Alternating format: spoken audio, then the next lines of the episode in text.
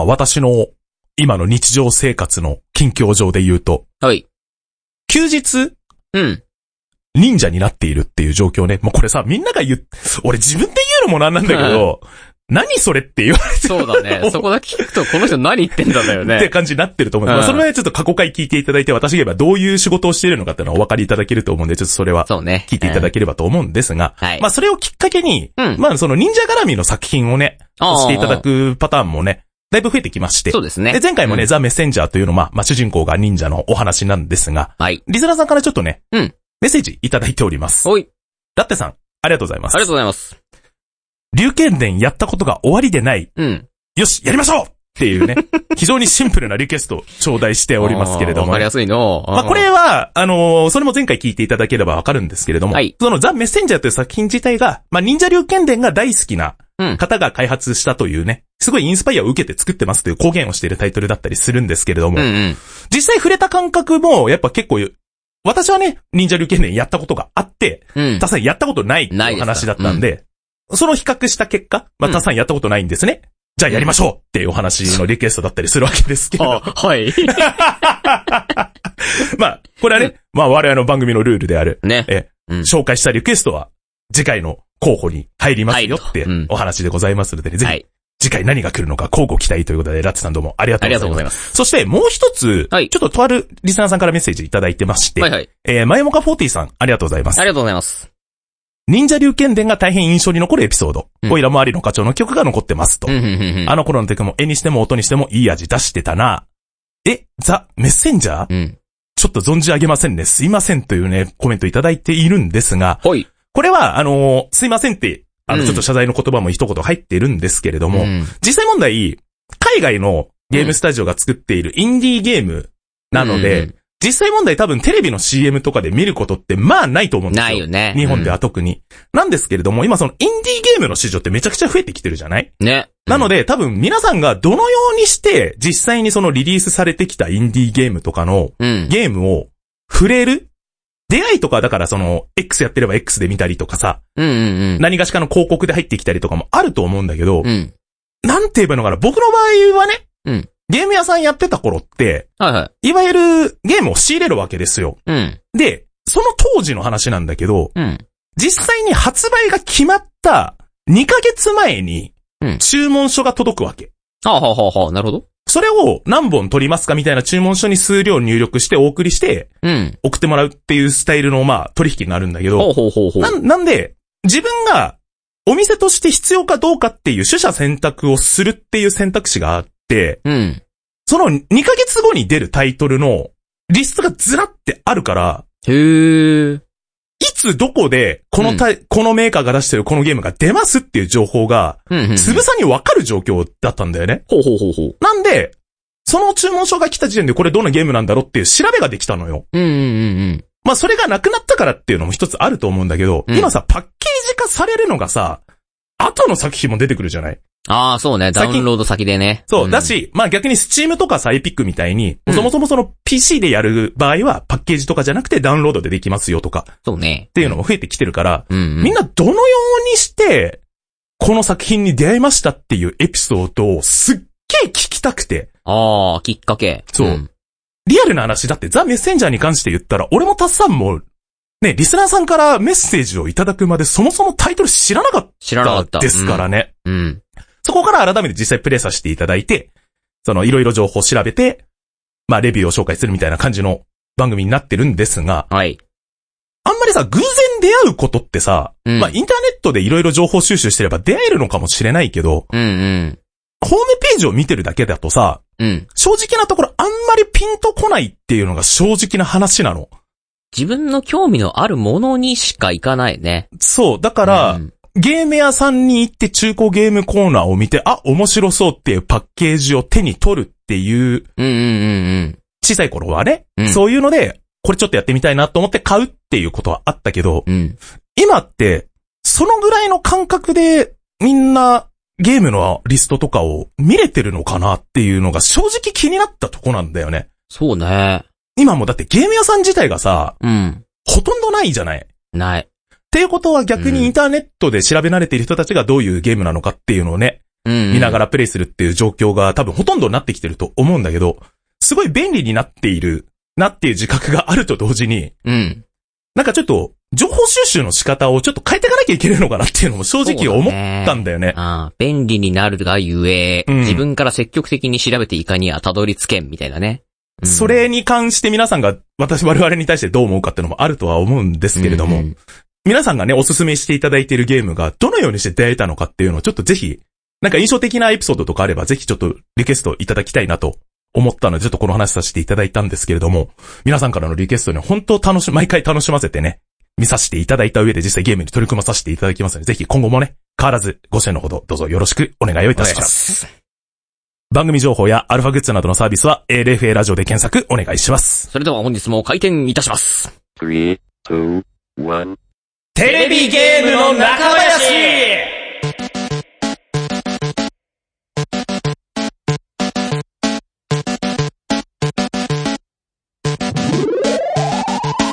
この番組は株式会社アルファの制作でお送りします。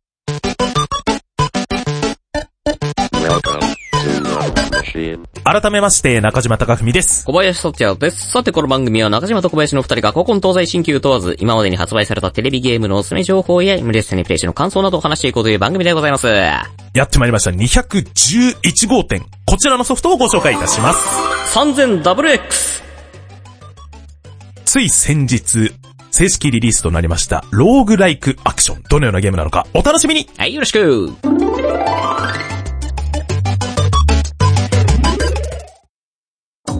今やセルフプロデュースの時代。自分をアピールしたい。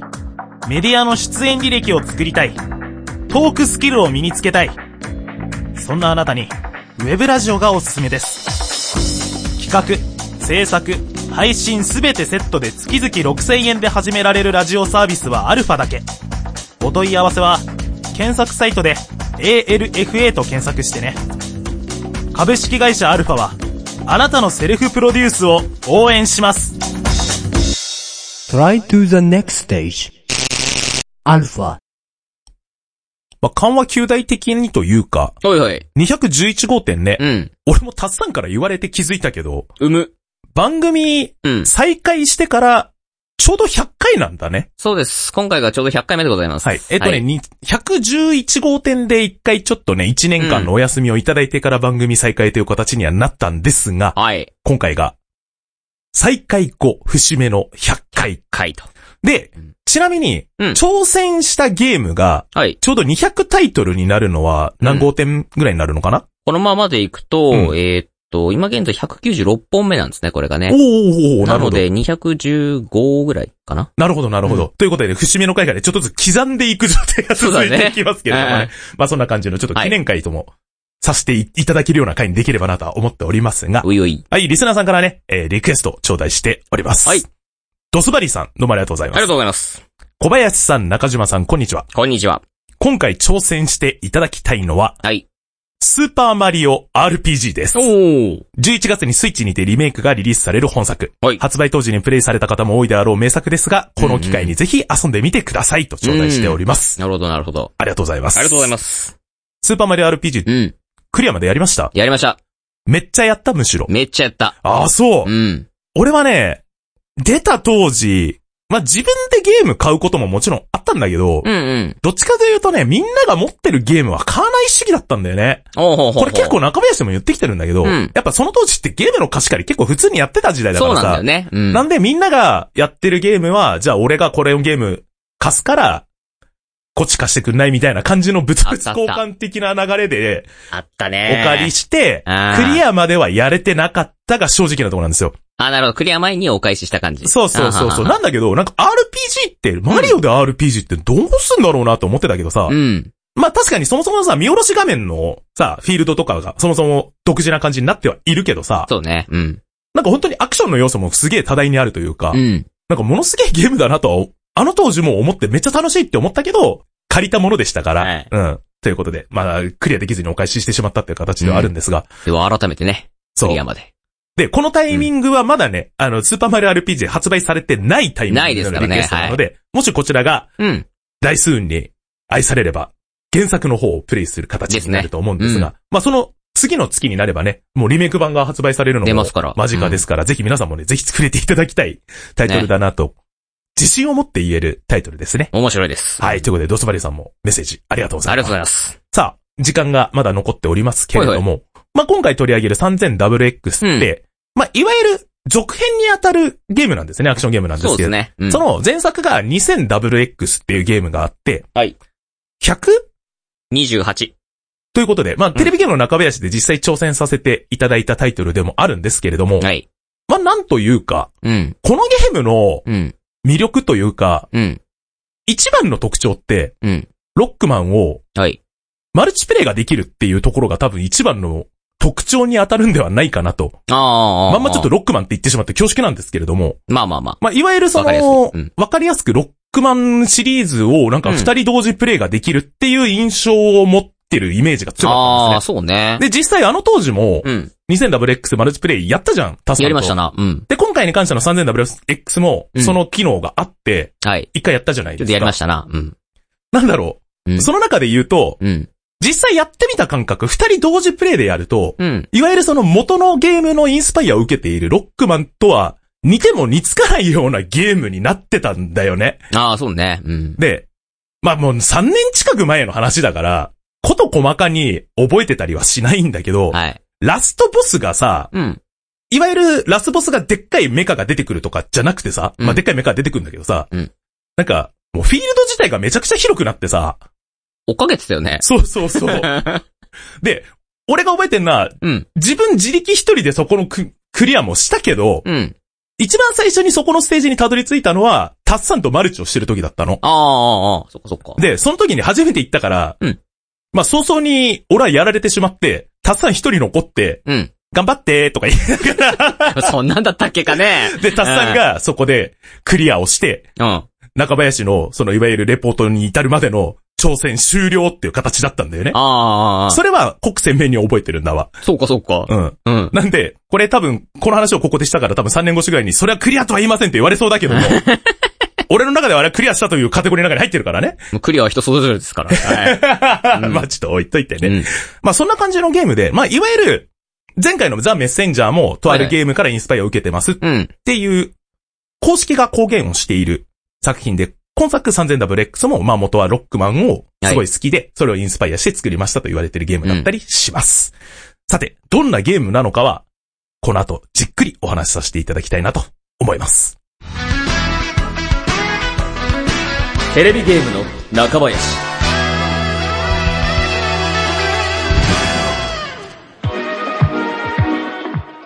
2017年8月16日にリリースされた横スクロールアクションとローグライクを融合させた作品 2000WX が登場。正義のロボットたちが悪い博士たちが作り出したメカ軍団に立ち向かう往年のゲームプレイヤーたちが小さい頃に挑戦した定番アクションゲームをインスパイアしつつ全く新しい要素を組み込み独自の個性が生まれた作品となっております。それらの要素をさらにブラッシュアップし、新しい世界に挑戦できるようになった続編 3000WX が今年正式リリースされました。Steam のアーリーアクセスで約2年間に及ぶ調整を実施し、今年8月10日に正式リリース。続く9月28日に各種プラットフォームで遊べるようになりました。正当続編として前作から好評を得ていた機能。操作キャラクターを選び、ランダム生成されるステージに挑み、道中現れるボスを討伐しながら、アイテムや装備品を集めて、ラストステージまでの攻略を目指して行きます。今作の特徴は、プレイヤーが操作する上で発生するアクションの制御は極力取り払われており、少し慣れるだけで、非常にスピーディーで、迫力抜群の演出を自分で動かせるようになります。それは爽快感とともに、今作の根幹を担うランダム性の高いステージギミックに対応できるように開発されており、場合によって非常に難易度が高い場所が生まれても、プレイヤーの操作次第で進められるようになります。しかしながら、ハイレベルの操作を求められすぎないようにも調整されておりますので、気軽に挑戦できる作品でもあります。そして、ランダム生成を最大限活用した独特の個性として、スコアシステムと繰り返し遊べるリプレイ性があります。攻略を目指すのは変わらずとも、一度プレイしたステージは、原則次の挑戦では全く同じのステージではなく、プレイヤーの知識や経験をもとに、目の前に現れたステージギミックにどう対応していくのかを判断するアドリブ性が攻略の鍵で、ステージに登場する敵や足場の組み合わせに対する知識と経験が、そのままプレイヤーの武器になります。そのため、高難度のステージを覚えて攻略するという作品ではなく、遊び方が千差万別、選べるゲームとなっているかもしれません。まずはカジュアルに一通り遊んでクリアを目指すのもあり、ハイスコアを目指して頂点を極める道もあり、少し触れるつもりが、どっぷり作品に使ってしまう、何度遊んでも新しい発見ができる 3000WX は、マルチプレイも可能な贅沢な作品となっております。肩に貼ったら、肩こり解消しました。パソコンに貼ったら、バグがなくなりました。このステッカーのおかげで、恋人が、ステッカー効果で家を買いました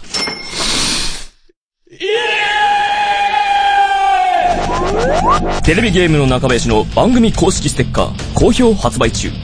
詳しい情報は ALFA ラジオで検索。Try to the next stage. Alpha. 今回挑戦させていただいた 3000WX ね。えい。ちょっと番組内ではまだちょっとリクエストのご紹介できてなかったんですけれども、うんまあこの作品が大好きなリスナーさんがいまして、はいリクエストを頂戴していって前回候補に入って、うん。まあ採用されたという形になるんですが、はいまあ実際これを挑戦するという旨を発表した後に、うん。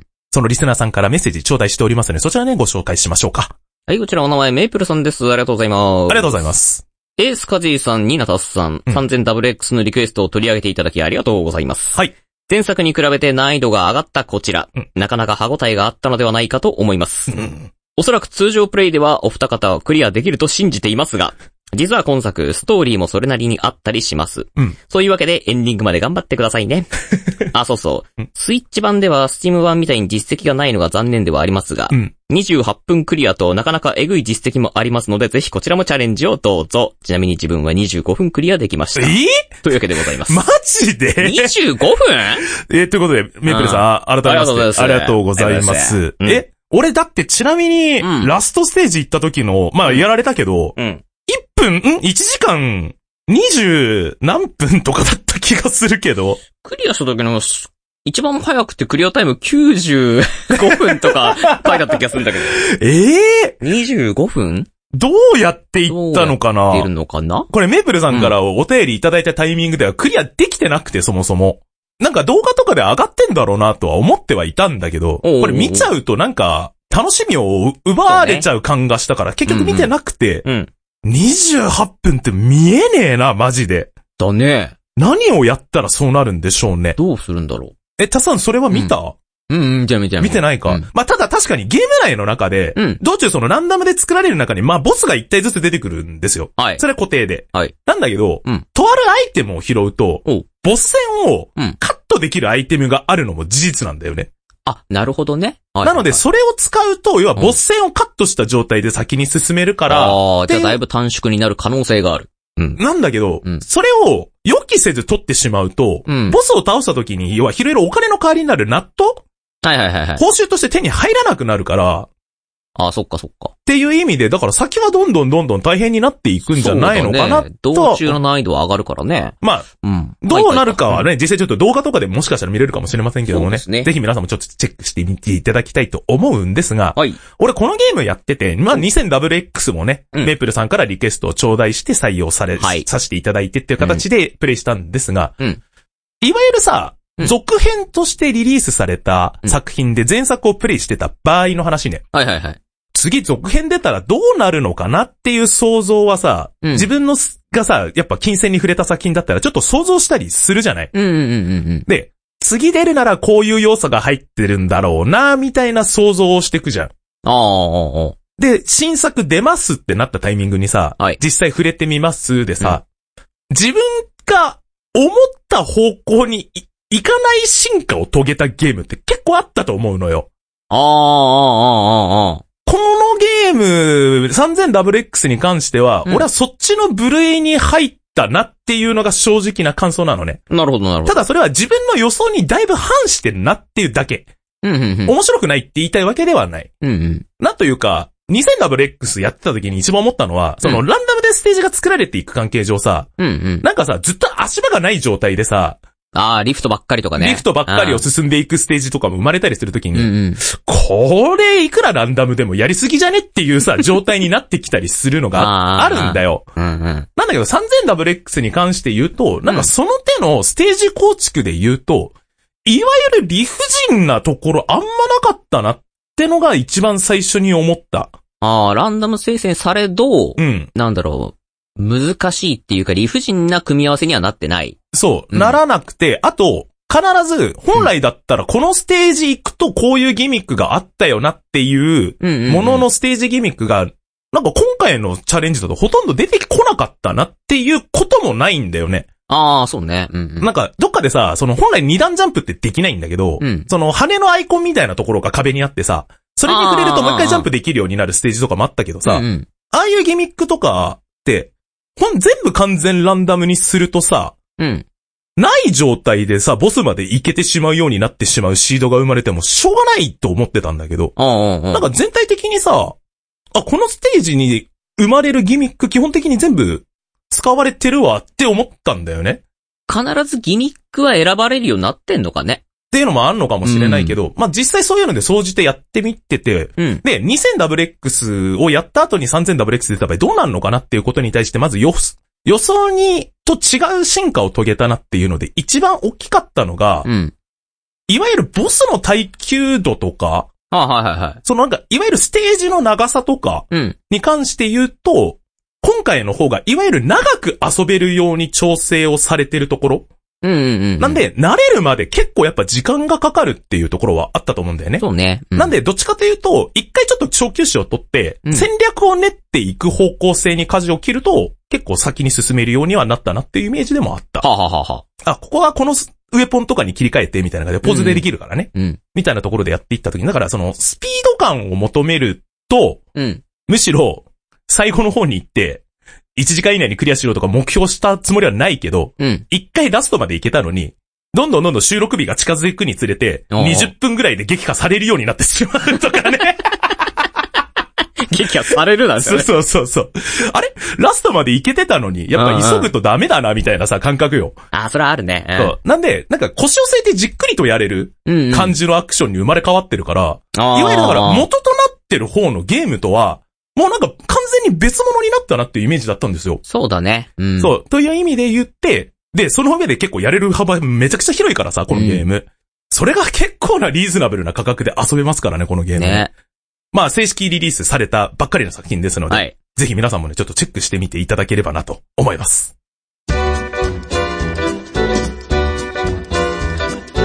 テレビゲームの中林。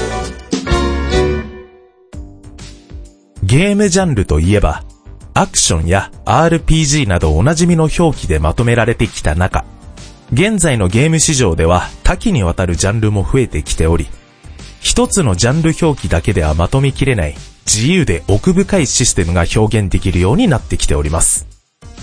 その中でインディーゲーム市場では、メトロイドバニアやローグライクが非常に人気を博しており、以前と比べてたくさんの作品が遊べるようになりました。今作 3000WX は、過去横スクロールアクションには定着していなかったローグライクの要素を採用し、ランダム生成されるステージが高評価を得ており、それに付随したキャラクター強化のパーツや、ショップアイテムの陳列など、プレイヤースキルとは別に、ランダムでリソースが変化していく中、いかに攻略を目指すか戦略性も求められるジャンルとなっています。そのため実際に触れたプレイヤーからは、難易度が高い部分が今後の課題になるというコメントが多く届いたといいます。今作の開発チームはアーリーアクセスを実施し、約2年の時を経てフィードバックを継続的に行い、修正や新要素を追加し、正式リリースに至った経緯があります。その中でローグライクの要素をピックアップすると、ワンプレイの終了時点で次のプレイがまたゼロからの挑戦をする要素が魅力でもあり懸念点にもなります。そのため今作では、オール・オア・ナッシングの要素をなくし、インスパイアを受けた作品の要素に限りなく近づけたモードが用意されております。ステージはランダム生成ではあるものの、プレイ状況はそのままに、自分が挑戦したいようにルートを決めることができるモードが追加されています。アドリブ性の高いゲームに慣れていない方には、まずこちらから挑戦してみてはいかがでしょうか。そして今作からプレイヤーが待望していたステージエディット機能も追加されており、自動生成マップとは打って変わって、猛者たちが考える挑戦的な面や面白いステージ構築で遊ぶことも可能になり、さらに遊べる間口が広がりました。開発者が考えた遊び方で色々楽しむもよし、軽くプレイするだけでも幅広い遊び方が追求できますので、興味が湧いた方はぜひプレイして確かめてください。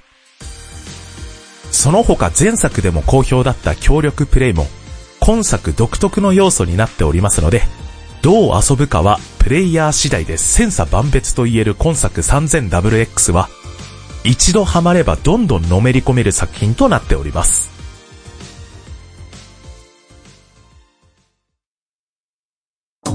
今やセルフプロデュースの時代。